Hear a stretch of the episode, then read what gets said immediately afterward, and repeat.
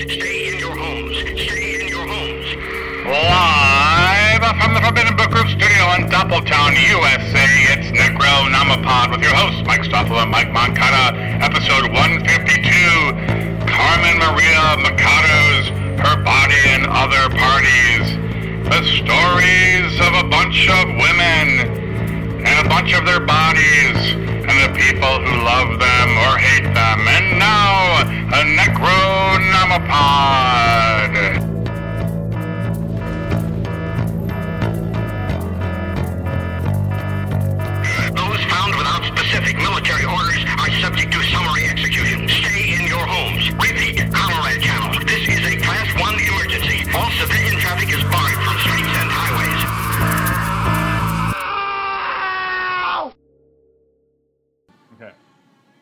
So, hey! Here, Hey! Here we are again. We are. In our several places. and we have a special guest. A very special guest. You, who you Are may we- remember from two, three, four years ago now. What Who was the name of that book from E. E. F. Cottam? FG Cottam. F. G. Cottam? yeah, Hutton. FG Cottam. We read, uh, when we read uh, Lowly's Many Years, uh, The Waiting Room by F.G. Cottam, uh, we had a special guest, uh, one Linda Kochelmeyer. Linda, can you say hello? I'm saying hello to you guys, to the mics. The mics. Thanks for having me. It's great to have you. Good to have you. good Not to- in the biblical way. that would be wrong. That would be wrong. For some of us. Um, so we're here to talk about um, a book. How did we pick on this pick this book? You were asking. I well, yes, I was asking. You were asking before we had to start over again. You know, I was very hesitant because you said, let's read a book of, by a person who's of color. And I'm like, okay. Fine. Like, th- that's our criteria. Okay. But I was pleasantly pleased and Yeah. surprised. Yeah. Um, and this, I mean, um, so uh, when we when we were originally thinking about you know doing a book by um, by uh, somebody POC, uh, we were thinking uh, African American, African, something like that. Uh, Carmen Maria Machado is not that; she's of Cuban descent. Um, but you know, um, but she's kind of out of like we do a lot of white, dead white dudes or living white dudes. A fair number of dead white women, um, some living white women, um, but uh, you know, not very many people of color. So um, here we are, finally. So we kind of thought about like each of us just, I guess, taking the lead or picking a story to focus on. Sure. There's how many stories in this Uh, what is there? book? Like Eight? 12 or 8? Eight. Eight stories. Yeah. Um, and Would uh, you say there's an overarching theme to this yes, series of stories? yes. Linda, what would you say it is? Oh boy, I didn't know there was a test. Um, I guess. um, I mean, I, I, I took a little note. I took notes because I was. You took a nap. about this. What? But um, here are some some themes I have. Uh, folk tales. Yes. Um, I have uh, floor, streets breathing, like um, inanimate things have, have breath. Mm-hmm, uh, Smiles become grimaces, and then uh, throwing up. Those those are Throwing my yeah. those are my themes. Yeah, and to, to that I would add, um, uh, it is l- pretty much laser focused on women's issues, Well, especially women's I didn't see it that way, but women's. Um, you didn't. Oh, well, I mean, it was just like issues because they're my issues, so it wasn't like I thought a women's lot of the theme was on altering the body, really interesting. things that alter bodies. Wow. um, or how bodies are altered. Like the story of the you know the the woman who gets the gastric bypass and right. Ah, yes. kind of the consequence of the woman with the the story that Lynn's g- gonna do. There's something altered about Yeah. these bodies, Yeah. the doppelgangers, the Yeah. I would say I would yeah I would say uh, yeah altered bodies, but just simply um, just um, uh, body violence um, and uh, just the the a weird mixture of violence and sex comes up a lot. What's weird about that? Oh, nothing at all. um, so yeah, uh, I'm, So, is there anything you want to say about the author other than that she's of Cuban descent? uh, she's of Cuban descent. Um, she uh, has been toiling in the uh, the trenches of various writers' workshops for a long time.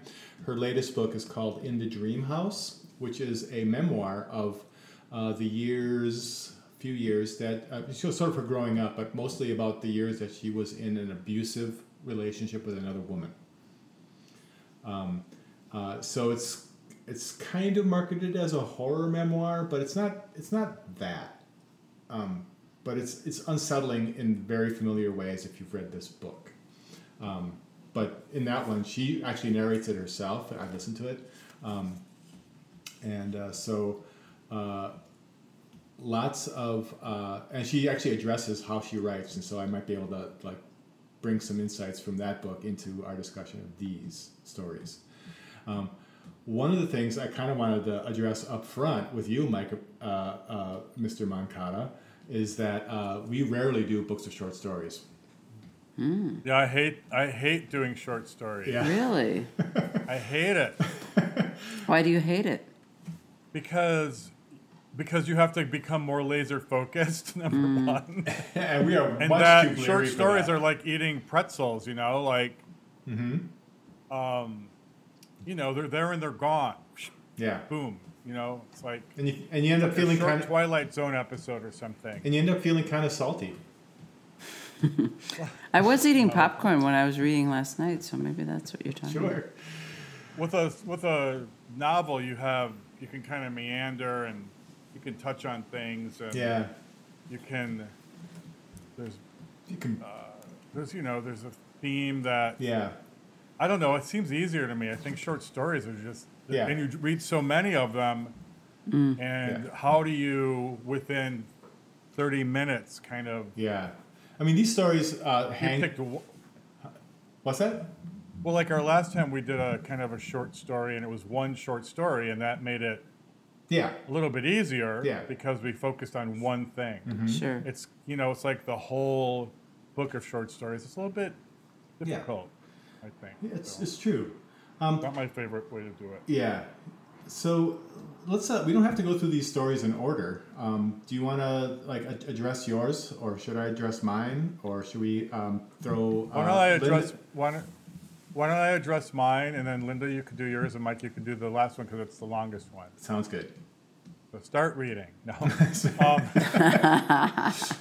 so mine was real bod real women ha- real women have real bodies. Real Yep. women have And bodies. real women have yep. bodies, yep. Yep. And the gist of it is that there's a phenomenon phenomenon happening where women are fading away. Yes. And in America, I don't know if it's happening anywhere else. Mhm. And they don't know what's causing it. And um, they don't even know what's happening. Are these women fading away and are they dead? Are they, what's happening? Are they frozen in time? And the story centers around Lindsay and this girl, Petra. And Lindsay works in a dress shop. And she finds out that Petra's mother, who's a seamstress, is sewing women, these fading women, into dresses. Mm-hmm. And at the same time, she finds out that Petra is also fading away. So it's just how she Mhm. deals with what's happening. So it's really the, the phenomenon is told from her point of view Yeah. and how people are sort of reacting to the this phenomenon. So the main thing about this story, I kept thinking of the movie The Women, is that there's probably one male in this in this story, but Uh-huh. it's really women. Yeah. And if there are other men, they're seen on television. Mm-hmm. All about women and how women, how these women are responding to what's happening. Yeah. So, yeah. So I went. So it's it takes place in a mostly in a dress shop, yeah. and uh, Lindsay works in this dress shop, and when she finds out that she, what's happening, that women are being sewn into these dresses, and they're they're the ones that people want to buy, and nobody knows that women are sewn into the dresses. What she uh, she's horrified, and you know the, the last scene in the, the short story is she's going into the dress shop and trying to tear the women out of these clothes, and the women aren't they don't want to leave. They're Mm-hmm. they're there, and uh, so. Why did you think that the women were disappearing? Because I, I was struggling with that. At first, I thought, I thought it was a literal like um, uh, anorexia kind of thing, and then, then I realized that wasn't it at all. But I, I could never really grasp, and, and that's one of the things I loved about her stories. I could never really grasp what exactly it was about. One of the I think that's the thing. You don't know. You don't know what it is. You're just seeing how people are making sense of something that's happening. One of the things I was uh, I was kicking around in my head as I was reading the story was that um, uh, you could read it as um, uh, a lot of these stories. This one especially is about is about um, uh, women and how they are able to inhabit their bodies or not. Um, and in this one, it's it's pushing the case. Uh, there's um, that uh, the the argument that um, uh, women are really just their clothes and their makeup. That's a, how some women uh, are. Uh, is how they're um, uh, apprehended in the world. That's what people see. That's all that's left. Um, doesn't matter who the person is who's wearing the clothes. It's just the clothes. Well, the thing is, the the clothes is in this story is this focus. But other women, there was a scene where a woman's trying to, well, she's inhabiting a stained glass, Right. right? Right. So it could be. I mean, I looked up like the symbol of a what the symbol of a dress is. I was kind of riffing on it in my head mm-hmm. Mm-hmm. about dresses mm-hmm. in general, and I was thinking the first thing that came to me was Cinderella. Oh. Like it's this dress that makes her. Yeah. Um, the dresses that are destroyed, Mm-hmm. that she, um, it's putting on this dress that she's transformed into something that she's really not, Mm-hmm. Uh, so that she can, uh, you know, get attention, get the attention of the prince, be somebody different. Mm-hmm. In Jungian psychology, and I kind of already figured this is where it was going. It's really your persona, your clothes Yes. are what you wear to the outside world. Um, Freud made it, had a sexual, of course, kind of thing about dresses and how they were cut, and how dresses hid the fact that women didn't have penises. Ridiculous. Well, Or and also that they have legs. I mean, Right. it shows legs, but it doesn't show where the le- Where they hook on. Yeah. Um, I was thinking about the jewels that were sewn into the dresses of the Romanov uh, women, and how uh, initially that protected them from being shot, but then they were still killed. Yeah. I mean, and the and how you know in this story the dresses are about you know the this thing that you're supposed to have to um, inhabit the world. You have to have a special dress. You have to spend a lot of money on it. Yeah, um, these were super. Ex- that's the other part Super about that. They were really expensive dresses and really fancy, like prom dresses. That's what I was thinking of. Yeah, plus. I was thinking of the little black dress. Mm-hmm. Mm-hmm. Um, say So yes that's to where the my dress. mind was. My mind was going to all these. What did you say? Say yes to the dress. Say yes to the dress. Um, what's that movie? Dress to Kill or um, Dress, Dress to Kill. Yeah. It's an yeah, old Dress to Kill. Brian De Palma movie. Right. So um, I think so. Some women are doing some things. These women in this story are going to the seamstress because I think it's a way they cling to life. Is this dress? You know, it makes them be um, seen Yeah. when you're not being seen. Yeah. Because what do you see though? You see the dress. You don't see the Yeah.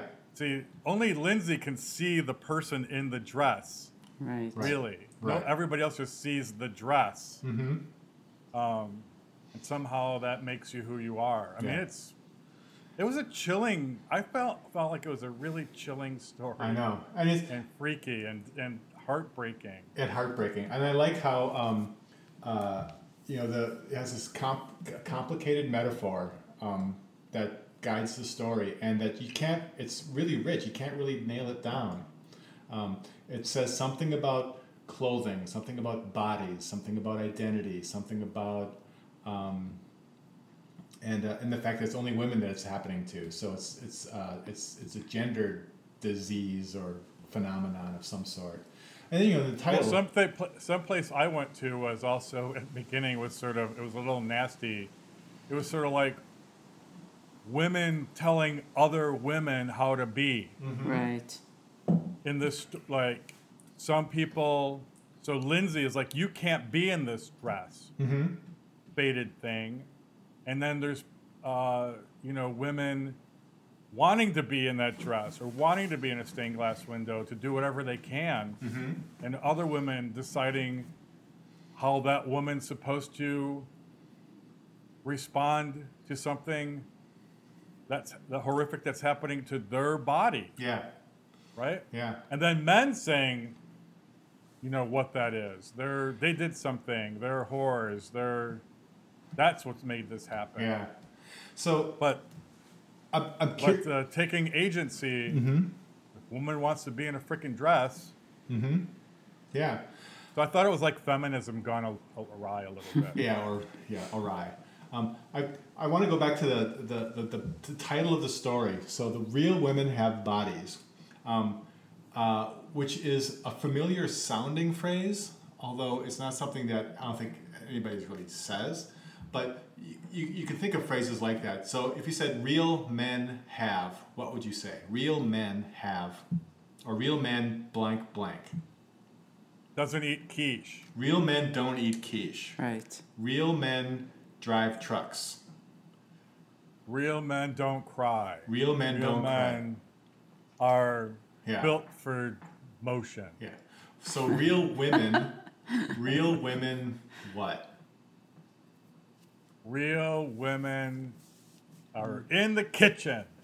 Right. So the, this title is a it's, it's a gatekeeping it's a gatekeeping phrase. It's like you know this is this is I a- always think the phrase the phrase isn't real. I- I don't know if it's the real women have bodies is the phrase so much as women have real bodies. They Yeah. talk about real Right. bodies. They talk about Yeah. like Barbie does not have a real body, yes and mannequins don't have real bodies, and they Yes. want, wi- you know, the dress is not going to look as good on you as it does on the mannequin because it's not a real body. well, right. I mean, if you look at high fashion, mm-hmm. Yeah, which I often do. I know this about you. They haute couture. Haute couture. Uh, that you know, it, it, the person that's inhabiting that dress, it doesn't really matter. it doesn't really matter. That's the spooky it's thing about, about the dress. It's, about, the dress. I wonder if that was like one of the things that sort of fired the story up for the author, which was um, watching like a runway show and realizing that that could be a robot in there. Well, it's funny because I've watched a bunch of those, um, you know, uh, those shows where the they have designers and they have to compete with designs. They always have models, Mm-hmm. but and they try to talk up the models a little bit, but really, it's about the dress. Yeah. It's about the way the dress looks and and uh, about the person who made the dress. Not so much about the person in the dress. Yeah. Right. They're just a hanger. But the one thing that I was thinking about too is the the way that our main character was so lovingly treated the dresses, right? Um, even before she knew that there were the bodies inhabiting them. I thought that was cool. And then the other worker was just like didn't care. And so it was I I still wanted to know more about the the owner of the shop, that mother. I wanted to know about the seamstress. Well, yeah, both of those, Mm-hmm. the two mothers, right? The seam, seamstress and the and the owner of the shop were very. I wanted to know more about them, but I I don't know if we were to pretend what their backstory is. It's hard to. I wonder if there's a. Uh, I wonder if uh, uh, buried in the back of that is a, a story of the fates, the three fates. One who um, measures the cloth of time. One who cut. Uh, no, one who spins the cloth of time. One who measures it, and one who cuts it. Oh, That's how you measure out your life that life that way. interesting. Was it Clotilda, Atropos, and I can't remember what the third fate's name is. I just thought of that thing. The cl- the clothes make the man. Yeah. They don't. There isn't a phrase equivalent of that for women, is there? Um, I don't know if there's a phrase, but it's definitely. I mean, dress for success and all that stuff. Dress the dress for the job that you want, not the one that you have. yeah. I, I think the the great thing about this story is that you don't know why. Mm-hmm. I think that was the best the best part of. I mean, the story was. I thought the story was great, and the mystery of it made it even more Yeah. haunting, and that there was nothing. There was a scene where Petra saying, they were saying that if you take cold showers or if you eat iron, that it will keep you in your body. And there's a scene where she's like stabs her hand with a dart. To, Right. Yeah. And freaks Just up like there was nothing they could do to keep her in her body. uh, to keep the, her body there. yeah. Um, yeah, it's crazy. And that their life wasn't extinguished. They kept saying they're inc- incorporeal. Yeah. And uh, out of body. Yeah, out of body. Um, should we should we move on? Yeah. Let's move on. Let's just. Uh, Linda, is there anything else you wanted to say, or anything that struck you about that story? No, not so much about that story. I think um, I, well, I, I will just say that I liked, I liked the relationship between the two women. It was really, I think it was Yeah. out of the whole book that was the sweetest yeah. um, sex and and just it was just nice. Yeah. The, They um, spent the one weekend weekend in bed eating chow mein, watching. It made me want to be a lesbian. love. It really Oh, did. Yes, me too. I think this book makes everybody. want No, but I Maybe mean, it- it was very Maybe that's why. loving. Well, the dress and the seamstress, it's all about scissor sisters. wow. Um, the, the, the next story, which we're not going to talk about in any real depth, is uh, is was Eight Bites, which is another body a story about a woman about women's bodies sort of disappearing. It's about um, uh, uh, stomach, uh, uh, was it gastric bypass sur- yes. surgeries? This was a Um, good story. That was a really good story, and it wasn't that one didn't seem particularly supernatural. Um, like it did because there was a thing. Yeah. was- oh yeah, you're right. there was that whole that was crea- creature. There was the creature was that was, that created. was that's right. There was a creature that was created with all of the part of your body that you sloughed off. right. Yeah, sort of like a, that she had to live with that creature the rest of her life. yeah, sort of like a sort of like a lingering late life afterbirth. Yeah, it's very creepy and interesting. Um, so that yeah, that's that's why it feels like those two stories, which are uh, one after another, um, sort of make a, a piece. Um, but um, we'll just move on to the next story then, which is So, Linda, you want to do your story, the first one? Yeah, I can do it. Um, so uh, I was really glad to have read the that that was the first one because I read the whole book then, and then went back and just read the Husband Stitch again this morning or this afternoon, and um, reading it again after kind of getting into her voice more like i mean i was blown away by the story the first time i read it. Mm-hmm. Absolutely. And then the whole book kind of built on these like you said the main tropes of for me it was folk tales because this mm-hmm. first story is all about the stories we tell and it had this great ancient feel to it which i think is very hard to get in modern literature and I think there is a folk tale about this exact story, isn't there? I'm Maybe. not sure. I'm, I'm thinking. I looked it up and it said that there was. So. There is. Okay. Oh. Cool. I'm answering my own question. No, Awesome. it's good. Um, I remember from another. I, I remember this story from another source, which I can talk about later. Um, but yeah, So, um, yeah, and reading it the first time, I was just struck by the the asides, the the um, where she says, you know, read this in this voice, or or if you're reading this aloud, yeah, if you're reading this aloud, do this. And I was like, what a great way to draw in the reader in a way that I had not seen before. Um, and I'm, I mean, I'm not the most well read person, but that was, that just was, it grabbed me. Um, but the story in general uh, is kind of follows the story of this woman and how she has a, I guess I'll say a sexual awakening at um, a party.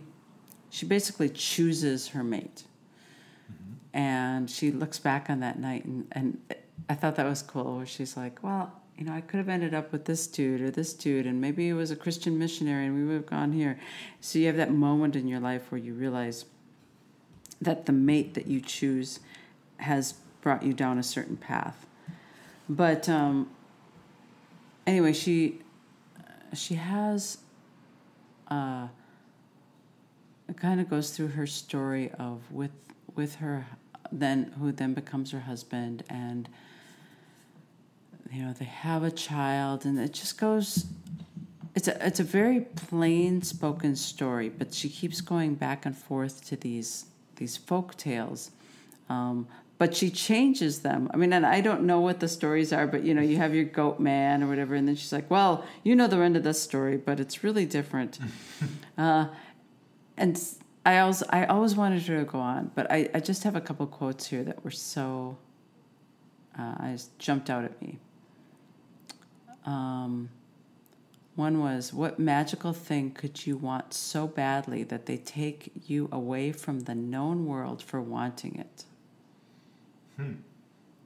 And there are true things in this world observed by by a single set of eyes by only a single set of eyes. That was that was kind of the the horror novel in there. Um, scoffing is the first mistake a woman can make and then the second was pride and the third was being right Wait, this was in the story or you thought this? this is all from the story these are actual quotes Quotes, yeah. yeah, And uh, the last one I'll share is He keeps his sorrows as close to himself as he is open with his desires. And I think the, the story told a lot about her husband, how he was, in my mind, so greedy. And he took everything he wanted, and she was willingly giving everything to him except this one thing. one The thing. one thing she asked was that he not touch or remove this this ribbon she had around her neck mm-hmm. and a charm. And it seems so simple, like just give her the one thing she's asking for. She gives you everything else, Yeah. Everything, and then eventually, eventually she gives uh, the, their son also takes everything. Mm-hmm. Um, uh, and she does it willingly, Right. cheerfully. Well, I felt like this woman had so much agency in this story. Like, she knew exactly what she was doing and why she was doing it. And Yeah. She did. so, what is that? So, what is that? You know, that one thing that you say no to that then you desire the most?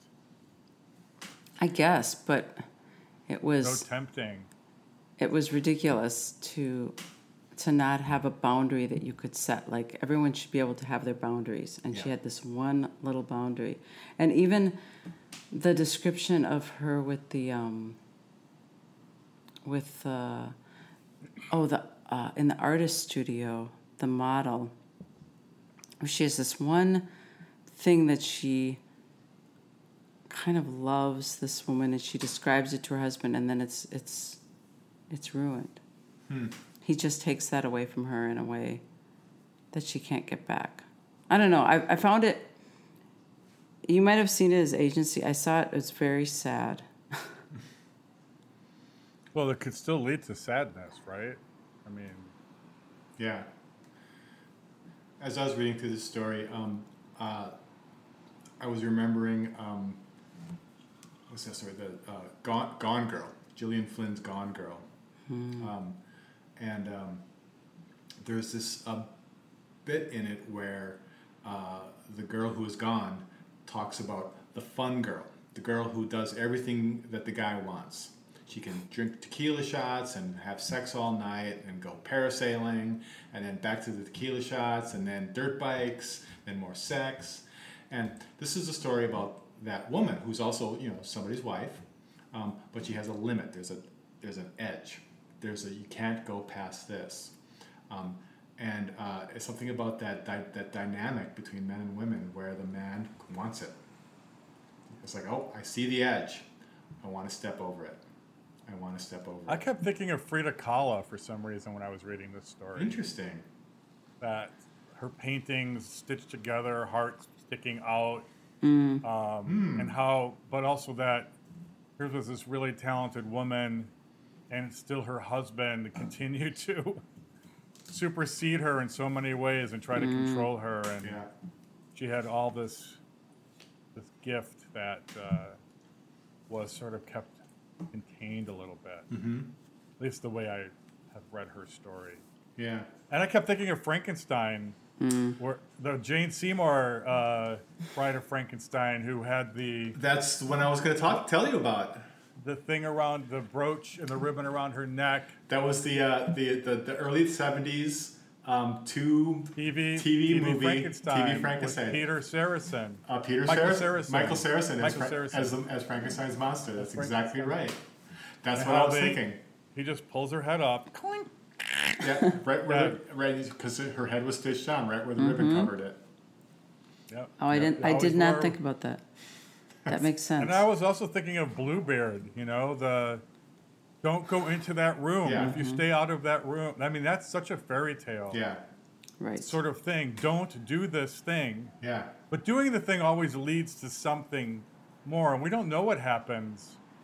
We don't know why this woman had. This this is a great thing about this author. Yes. You don't know why mm-hmm. she's like this, Nope. and you don't know what happens next, and you just see from her point of view her head sort of falling off her body, and uh-huh. just sort of the perspective, and then kind of like, does he stick the head back on? Does he? yeah. What happens? We You don't know. She might be dead. She might be dead. like you damn fool. Yep. yeah, and it's not just the husband because the kid starts to, the son starts to, to play at the ribbon too, at some point. Men will play at the ribbon. They, I just can't thing leave about does them alone. leave, Leave the that ribbon, ribbon alone. Men, leave. This should be a T-shirt. Men, leave the ribbon alone. Alone. No, So- but it was it was a good it was a good beginning to the um to the whole series of short stories because it kind of laid it all out there, right? Yeah, yeah. It's um, it's among Well, the other her. thing, Go ahead. well, the other thing that crosses my my mind, Linda, and it's going off to something that you said in the in the beginning was it's sort of like I think people think that I think there's this mythology that if you marry somebody, you're supposed to give everything to them. Mm-hmm. and that you own, especially in kind of traditional Christian, Right. like you own that person's body Yep. Yep. and what they do with it. And it's like, fuck, fuck that, you know? like you get to keep things to yourself, Yes. for yourself. Right. Um, so It is Maybe she gave too much. I don't know, but she certainly was. I, I, I'm not seeing her as a total tragic figure because you're right. She had she had autonomy and she, um, she made the choices she made. Yeah, and it's funny that the her husband her boyfriend then husband is a nice guy in quotations. He's a Yeah. he's a decent enough guy. Um, he's certainly familiar. Uh, you know these people, um, Right. uh, but um, but yeah, it's just that there's that one thing that he's got that he wants, and he he decides to go for it. He decides to take advantage in a moment of weakness. I mean, so there. Um, and it happens later. You know, the kids, the, the child has moved has moved out of the house. It's just the two of them. They're empty nesters at this point. When he finally Yep. gets, gets the, takes the ribbon off, and and her head goes rolling off. Bye bye head, like a little bowling ball. Like a little a mouth. bowling ball. 710 split. That's going to be tough to pick up. So, is there anything else you want to say about this guest, Linda? Uh, I'd, I have more stuff about other stories. I don't have anything else about this one. Okay. It's making me a little So my- queasy right now. Yeah? Making you queasy? Yeah. it's getting getting a bit squee. Well, Mike, do you want to talk about your Sure. one that you chose Yes. So and this, stole from me? No. I yeah, I just snatched it right off from under you. Um, so uh, Don't let the devil steal your joy. So the, the story I'm, I'm going to try to talk about uh, and fail um, is um, is especially heinous. What's the subtitle of especially heinous? It is um, 20, 272 views of Law and Order SVU. I really want to see this become a TV show. I think it would be awesome. Wait, isn't it already? Law and Order SVU is a real Not show. this, not, Not- this thing in this book. So, um, uh, to my to my shame, I have not gone on to Wikipedia to look up if there are the main characters of Law and Order SVU are named um, Stabler and Benson. Um, um, it doesn't matter. I've seen Law and Order SVU, and I haven't seen any of these things no. in Law and Yeah. Order SVU. So oh, yeah. so it's not even. Uh, Yes. Okay. And SVU means Special Victims Unit. So that is the unit of the uh, NYC uh, Police Department that deals with rape victims, child abuse, all kinds of, you know, where there's uh, vulnerable victims. Um, in fact, at some point in the story, uh, they list uh, there's a there's a two three day hiatus when there are no crimes in in New York City, and they list all the crimes that are not happening, and those are basically what the SVU covers. Yeah, so Olivia Benson is uh, the woman, Uh huh. and Elliot Stabler is the man. Christopher Meloni plays him. Excellent. And Mariska Hargitay plays the Olivia Benson. Uh. So, yes, Excellent. those are actual people. That's fantastic. Um, I have never seen an episode of Law and Order ever, and um, it's just not my kind of thing. Um, but this is a, this story is um, is an experiment um, in uh, trying to fictionalize uh, a something that people write. And so in this day and age, um, uh, people who binge watch, they would go onto Wikipedia and they would go to the episode by episode plot synopsis pages. And that's what this Yep. story is. It is, a, Yep. it is a, basically a Wikipedia plot synopsis, Yep. breakdown episode by episode. Um, how do you make a story out of that? With great difficulty, and to be able to pull it off, which she does, is remarkable. Um, so uh, basically, the story is about uh, Stabler and Benson, um, who are uh, doing their jobs, you know, uh, week week after week, solving crimes in New York City, um, and this is and this is twelve seasons of it. Um, and there's all these strange little storylines that get pulled through it, and it becomes supernatural pretty quickly. Uh, what are some of the storylines? There's a doppelganger to each of them. Yes, there's doppelgangers. So so Stabler and Benson each have uh, doppelganger twins um, named Abler and Henson, um, and uh, they look uh, they do their jobs. They're like mistaken for them uh, as they're uh, going to crime scenes and such.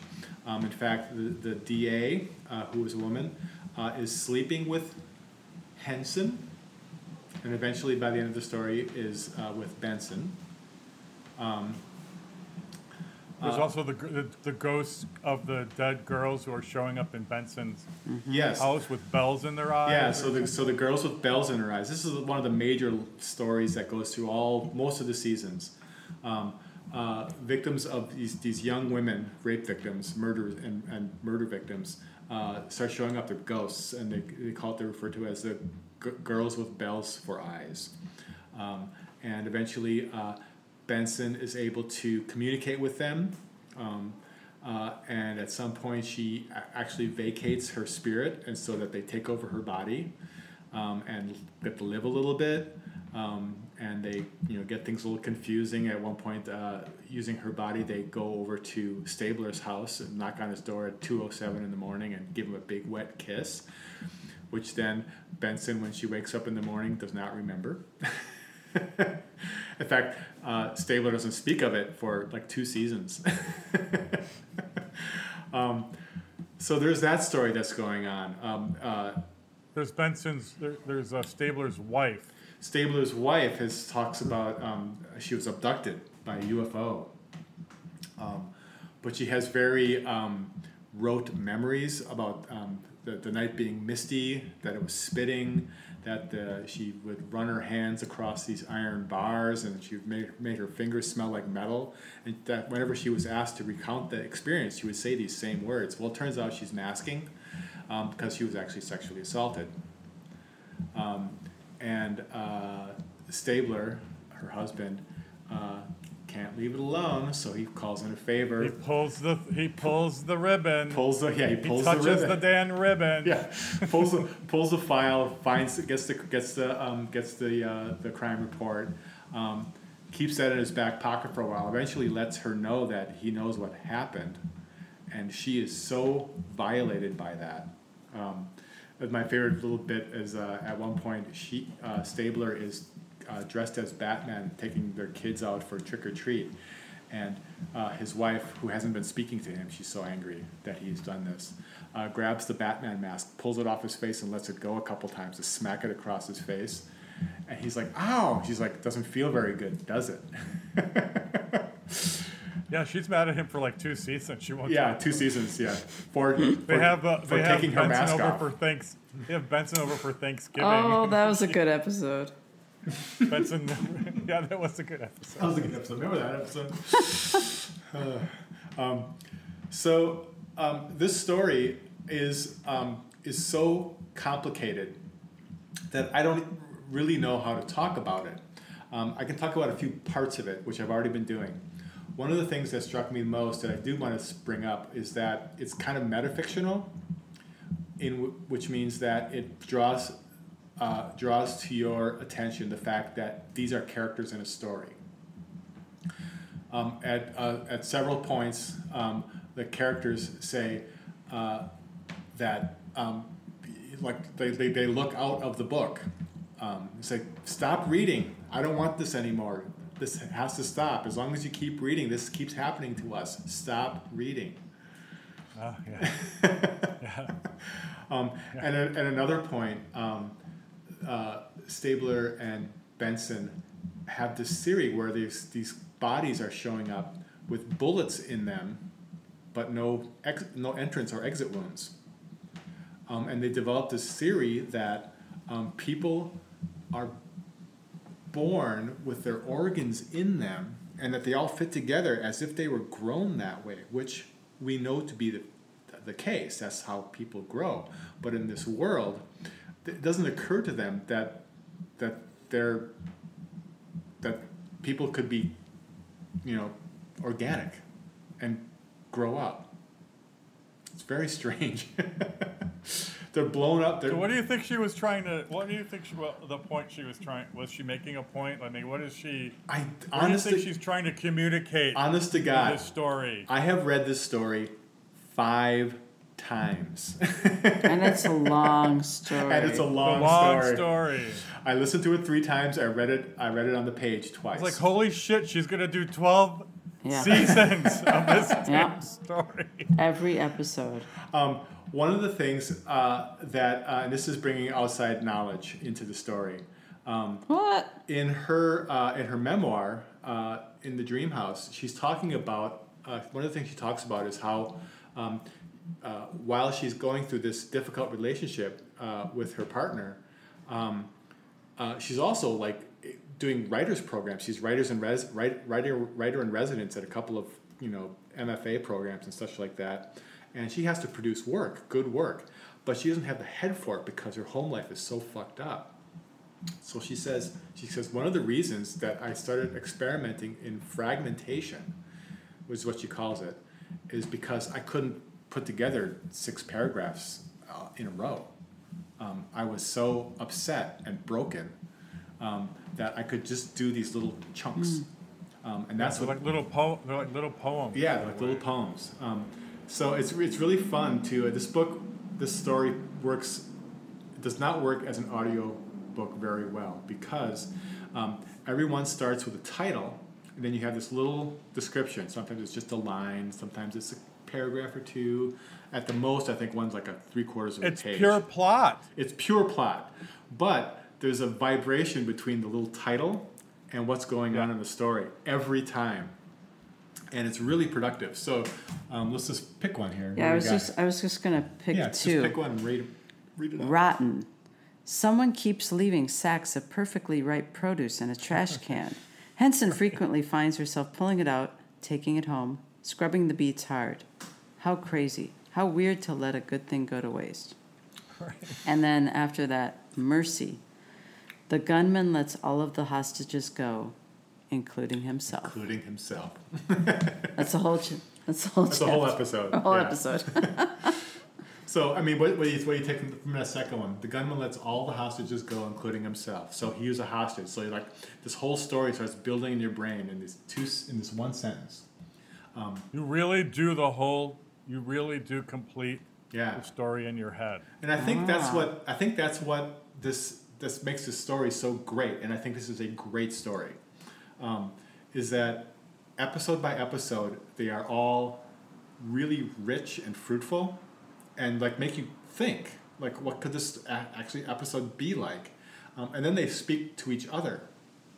So you have um, the the one that the first one that Linda read, rotten. Someone keeps leaving sacks of perfectly ripe produce in the trash trash uh, trash can. Well, it's Benson. She's it's- buying all that produce. Yeah, so she's buying all this produce and then she like sort of dumps it uneaten. Um, but then Henson finds it and starts cooking it. And but then later there's this this dire recall that Benson hears on the television that you know this tainted produce. And so what does she do? She makes herself this elaborate stir fry using her finally eating some of her vegetables, eats it all, and then starts making another one. She's going to double down. Um, and eating this vegetables because she's I don't know because she's depressed or suicidal or something. Um, one of the favorite one of my favorite cookies in this story at the very very early on in the story. I don't know if you can can you search by for a word. I don't know how to do that. I'm gonna see if I can figure out how to do it. Um, the word "oops" appears twice in this story, um, and one is very early on. Uh, and I'm so I'm going to try to find that. So, it is in the uh, season one or two. Pandora. Benson is lonely without the bells. Her apartment is so quiet. She stands in her doorway, staring down at the white line. Um, uh, she takes her big toe and probes it. So the white line is she's made. Uh, she's attempted to keep the girls with bells for eyes away from her while she try while she's sleeping. So she makes a circle of salt, which is you know standard magic practice. Um, but after having that work for a couple of days, she um, decides to mess with it. So she takes her big toe and probes it. She remembers being at uh, the beach with her mother when she was a child and burning her feet on the hot, smooth sand. She pushes her toe, breaking the line, and says, Oops, but doesn't really mean it. And then it happens again in the very last season. Um, bang! A bomb goes off in Central Park. It was beneath a park bench the whole time. No one is sitting in the bench and it detonates, and the only casualty is a passing pigeon. The serial killer sends a note to Benson and Stabler. All it says is, oops. and I think that's really intentional. So whatever she's, she does by opening up that, that salt circle and that bomb. So there, in one of the in the very first season, there's a, uh, an episode in which a serial a, a bomber says that there's a bomb under a park bench in Central Park, and they say, "Do you know how many benches there are in Central Park?" And they search them all, no bomb. Eleven seasons later, the bomb goes off. Um, um, so this and this awesome. yeah this book is and this story is full of these little stitches. Um, and uh, they may lead to something, they may not, but it's this. You can read the story because I read, like I said, I read it five times. I could read it again and find more stuff every time. The story re- really reminded me of House of Leaves. yes, yes, it did. I don't know why. I don't know why it did, but it feels like it's akin to it. Mm-hmm. So here's the thing that I'm thinking about with this book. I mean, it, it when you get when somebody's telling you a really good fairy tale, you do enter like this. There's a little bit of a trance state. Mm-hmm. You enter that whole once upon a time is actually supposed to like shift your brain Yeah, into a certain state. And it feels like with her, you're in this, it's a dream world Yeah. of stories that anything can happen. And it's not all, even like in fairy tales, it's not all explained. It just happens. yeah, And then you're supposed to make sense of it. yeah, It's not made sense for you. yeah. And you are in sort of this very, they're very dreamlike. yes, this story, this, and the repetition, not the repetition, but just that flow of those little synopses yeah. really kind of puts you in this other I know. It's state of mind. Um, and you're actually like seeing, I was actually like seeing like these little scenes of an episode like zoop, zipping by in my head. yeah, It's very, very dreamlike, very nonsensical in some ways, not logical. It's not a lot, these aren't logical worlds no, no. that she puts you in. There's But they're sort of emotional. They're emotionally logical. Yeah. They're not. There's a there's a there's another one late in the I think it's in season twelve. It's just that the the episode is called penetration, and I think I ha- I think I can recite it without even looking it up.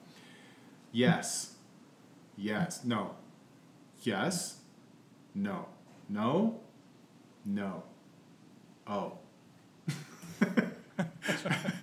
That's the whole episode, and you don't know who that is. That's an E. That's an E. E. Cummings poem right there. Yeah, and you don't know who it is. Um, you suspect it might be um, Stabler and Benson trying to get it on. Who knows? Um, Could be something about vegetables. it could be something about vegetables. Um, there's another little bit where um, uh, Stabler says that he discovered that he does. He's not even a little bit gay. Remember that? yes. And like, what is that about? Um, And we never hear anything ever again about it. We hear one thing about eight seasons later. He says, um, "Remember the, the priest uh, and the and the girl who the girlfriend who knelt into the air." Yes. I think what that what happened there was that he made out with that priest because he says later on um, that Father John uh, didn't just touch Stabler and uh, the girl who knelt into the air. Oh yeah, that's right. Like, oh, he had sex with the priest, or he tried to have sex with the priest. Well, I hope they did. I hope they did. Hope they did. Good for them. that in fictional character having gay sex with a. Um, well, So I mean, that's all I have on this. I mean, I, I all I can do is is is um, is offer up my my perplexity and enjoyment of this story. Um, and Linda, what do you have anything to say about this story? I think it. I, well, it made me a little more weary, maybe than than you all, but um, I thought it was. I liked its quirkiness, but then after, like, because it was so long, I started getting like, okay, I needed either my imagination was tired, or I needed some more like concrete characters. But you know, it was it was fun. It was fun in the way that I like puzzles. So it was it was kind like of a how? How is it like puzzles? well, you know, the whole like, okay, this is the, the doppelganger and trying to fit in what's the through line of this whole thing. Um, But it was, you know, it definitely asked a lot of the of the reader. oh yeah, I really did. yeah, I mean, Maybe that I'm just- lazy au- that lazy author making us do all the all work. I know, right? work. I got other things to do. I gotta make dinner. I have to say though, the first time I read when I read through it, I had the same reaction. I was like, this is Yeah. exhausting. And I was like, okay, oh, season nine. There cannot be more than nine seasons. Season 10, I'm like, oh, for the love of God. Season 11, for God. And season 12, this better be the last one. And it was. Um, and the, one of the weird thing is because I was listening to it on audio the first time, uh, I didn't realize that the story had ended because uh, the narrator would just give you a title and then start talking. And uh, she'd been doing that 272 times. And so when she said, um, Real women have bodies, I thought, oh, it's just another story. And she kept talking and I'm like, oh, this is the new story now, finally.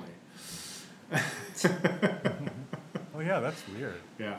I would probably would Speaking have a different reaction if I read it again. Yeah, You're right. Probably would. I think I am gonna go read it again just to see what I, it feels like. I recommend it. Um, and it, the, the second reading seemed a lot faster, and all the subsequent readings, same. They just, I really want to see him do it though. so odd. it's Here's sort of like hoping. a cross between X Files yeah. and uh, Twin Peaks, Buffy. And Buffy. and Buffy. The bells, the girls with the bells. That's what made me think Yeah. of Buffy. yeah. And we really didn't talk about the uh, the doppelganger thing, which is funny because since we live in Doppeltown, Haha. Well, what we should be talking about those cocktails. yes. Oh my God. I'm thirsty. Let's. So it is cocktail time. All right.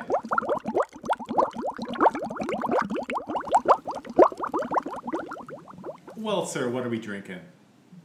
Well, let me put in my passcode with the secret recipe that I wrote down. so we are imbibing in a wonderful August repast. From a crystal bowl. Yes. Did your mother have one? Oh, My yes. mom had one of those. Oh yes. Where they had baby showers Yeah. or Yeah. they pull out that damn crystal bowl. And, and the, the, and then those plates. the little cups that would hang little- off the off the edge. And those plates that kind of had a weird shape and a little divot to put your cup in, your punch cup in. Oh right. You had the fancy set. That was super fancy. Well, yes. Well, it's very Italian. That's where. I went. Okay, so here, so this drink goes like this: you take 750 mils sweet vermouth. You take 750 mils Campari. I suppose you can use that other artichoke Aperol. liqueur. Yeah. One cup assorted seasonal fruit. So like pumpkins and tomatoes. Well, what did we use here? We used we used blueberries and uh, what do we got in here? Some raspberries and some blackberries. And a big old durian. and then 600 650 mils prosecco. Mm-hmm. And then get yourself a blood or- orange and slice into like uh, starburst. You know. Mm-hmm, mm-hmm. Mm-hmm. Nice. You put all the liquors in a punch bowl. Add a big ass ice cube. So what my mom used to do is take one of those ring molds. Yes. Oh yeah. and, and put water in it, put it in the freezer, dump that into the punch bowl. Thank bowl. God we have one of those. Thank God. add the fruit and then the prosecco, and stir gently and drink. And enjoy. With your, you know, in little teacups with your pinky sticking out, Right, sitting on your lap with your ankles crossed, eating cucumber sandwiches with the crust cut off. and drinking your punch. We're just guzzling it down I in know. giant m- coffee mugs. so what are we calling this thing? I forgot what we We're said. calling it uh, her body and other party punch. No, no, no, no. No, what We're it calling it difficult at parties. Difficult at parties punch. parties. Difficult at parties Difficult punch. at parties punch, colon, Colon. her bodies and other party punches. it would be fun if we were ever going to serve this to float a body in the punch. Exactly. Or put little bodies in the ice, I'm sure. the Oh. ice mold. I'm sure we could get like you know like Little like dolls. hands and faces ice molds and just have those floating in there. Would love, that would be awesome. We should do that next time we Definitely. ever get together, or maybe three years from now. Yeah, two or three. Well, Linda, what do you think of our delicious cocktail? I can't get enough. All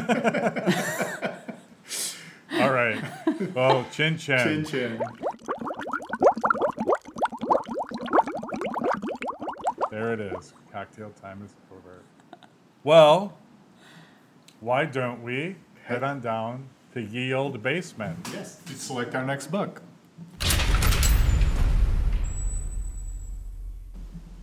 Hey, we're in the basement and Linda's here. Hi there, guys. How did you get down here? How did you get here before us? I Teleport. took Did the. you uh, find the secret door? No, I took the uh, fire pole. Oh, the Oh, that's what that's for. Here I was just stripping with it. All right, Mike. What's So, our, uh, so our next book is we haven't done one of these in a while. A graphic novel. I don't remember ever doing one, but okay. We, we did uh, we did Uzumaki way back in the day. There's a Oh, manga. yeah. Yeah. Didn't we do Vampire D? And we did Vampire Hunter D, another manga. Oh. Vampire Hunter D. and uh, we may have done another one, but this one, uh, those are those are Japanese mangas. This is an American graphic novel. Um, it is called "My Favorite Thing Is Monsters" by Emil Ferris. Um, it is uh, oh, my favorite thing is monsters, book one by Emil Ferris. There is no book two, as far as I can tell.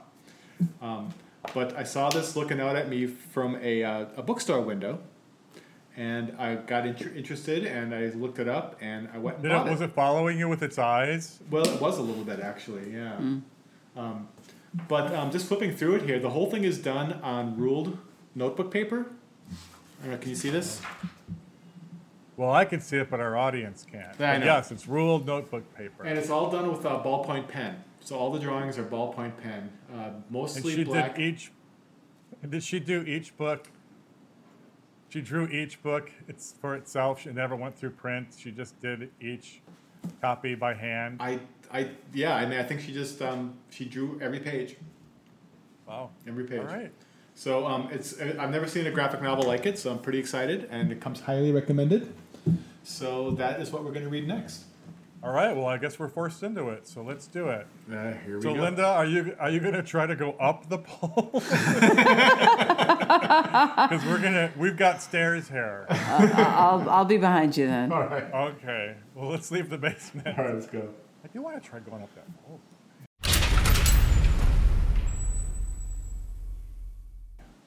Well, here we are out of the basement, and Linda, Yes. Did follow right behind us. Uh, I'm, I'm a Her little legs winded. look a little chafed. we, we haven't greased that pole in a while. Not in a while.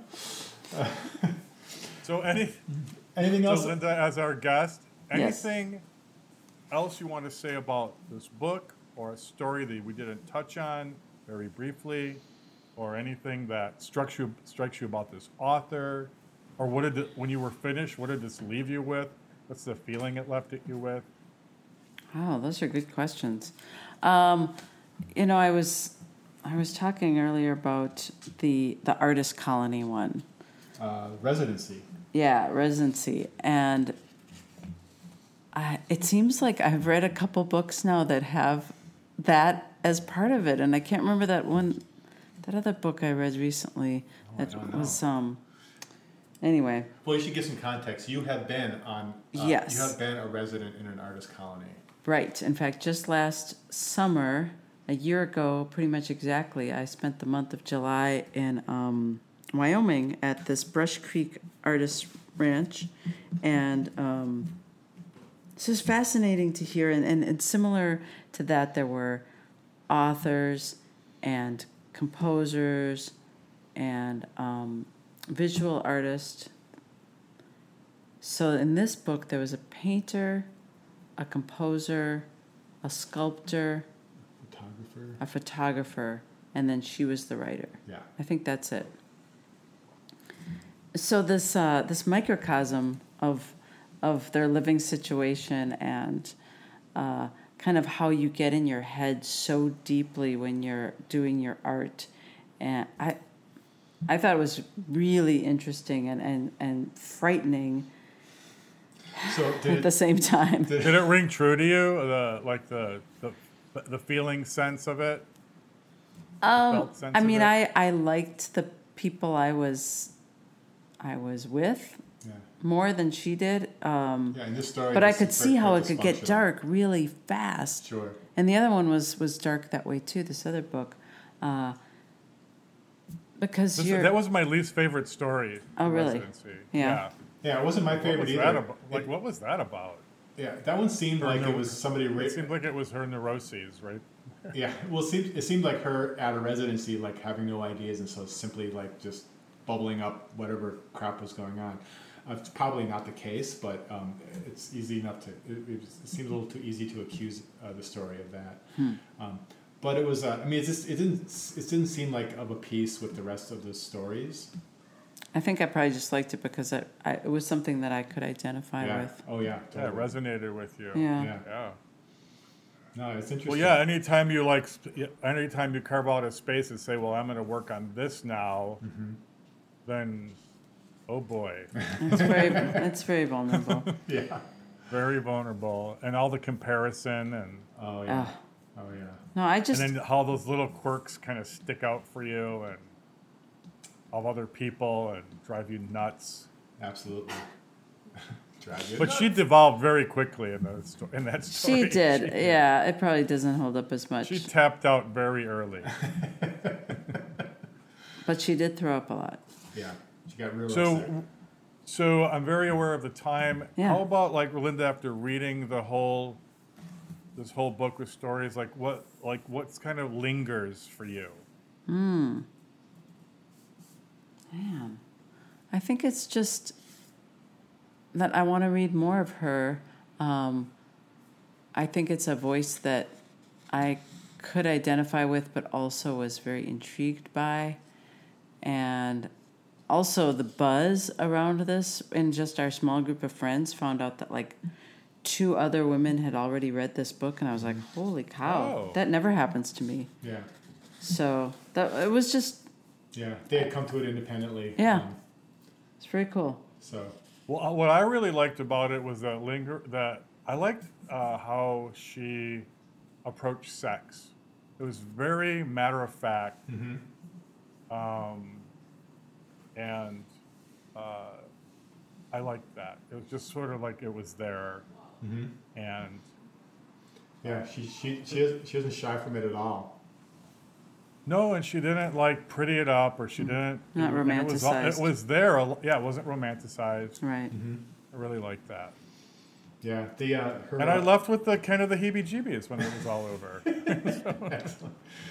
Yeah. Well, I recommend I recommend her memoir because uh, she's uh, that's very much uh, carried through that, and she's you know she's very forthright about um, her own uh, her own uh, sexual journey, um, and it's very uh, um, freeing. It's very free. Um, to, to just have somebody talk about it as if they were talking about the traffic going by or the weather. Yep. Yep. So Exactly. Um, so so good on her. Yeah. All right. Kudos to you. Kudos it was to a good all of book. us. It was a good book to read on vacation. Oh, good. Oh, I'm good. glad. Yeah. I'm glad. Good to have you back, Mike. Oh yeah. um. Well, what should we do with this sucker? Well, obviously, we need to walk up to it. Yeah. You grab one end of the ribbon. Linda, you're gonna catch it. I'll grab the other All end the and baskets. you Catch the head. And here we go. bing, bing, bing, bing, bing. All right. See ya. Linda, thanks for coming. Thanks, Thanks for thanks, having Linda. me. Maybe we'll have you back. Maybe it's a long, it's a long uh, Your pandemic front we got. And you're back. It's a long Yes, it pandemic. All right. All right. Bye.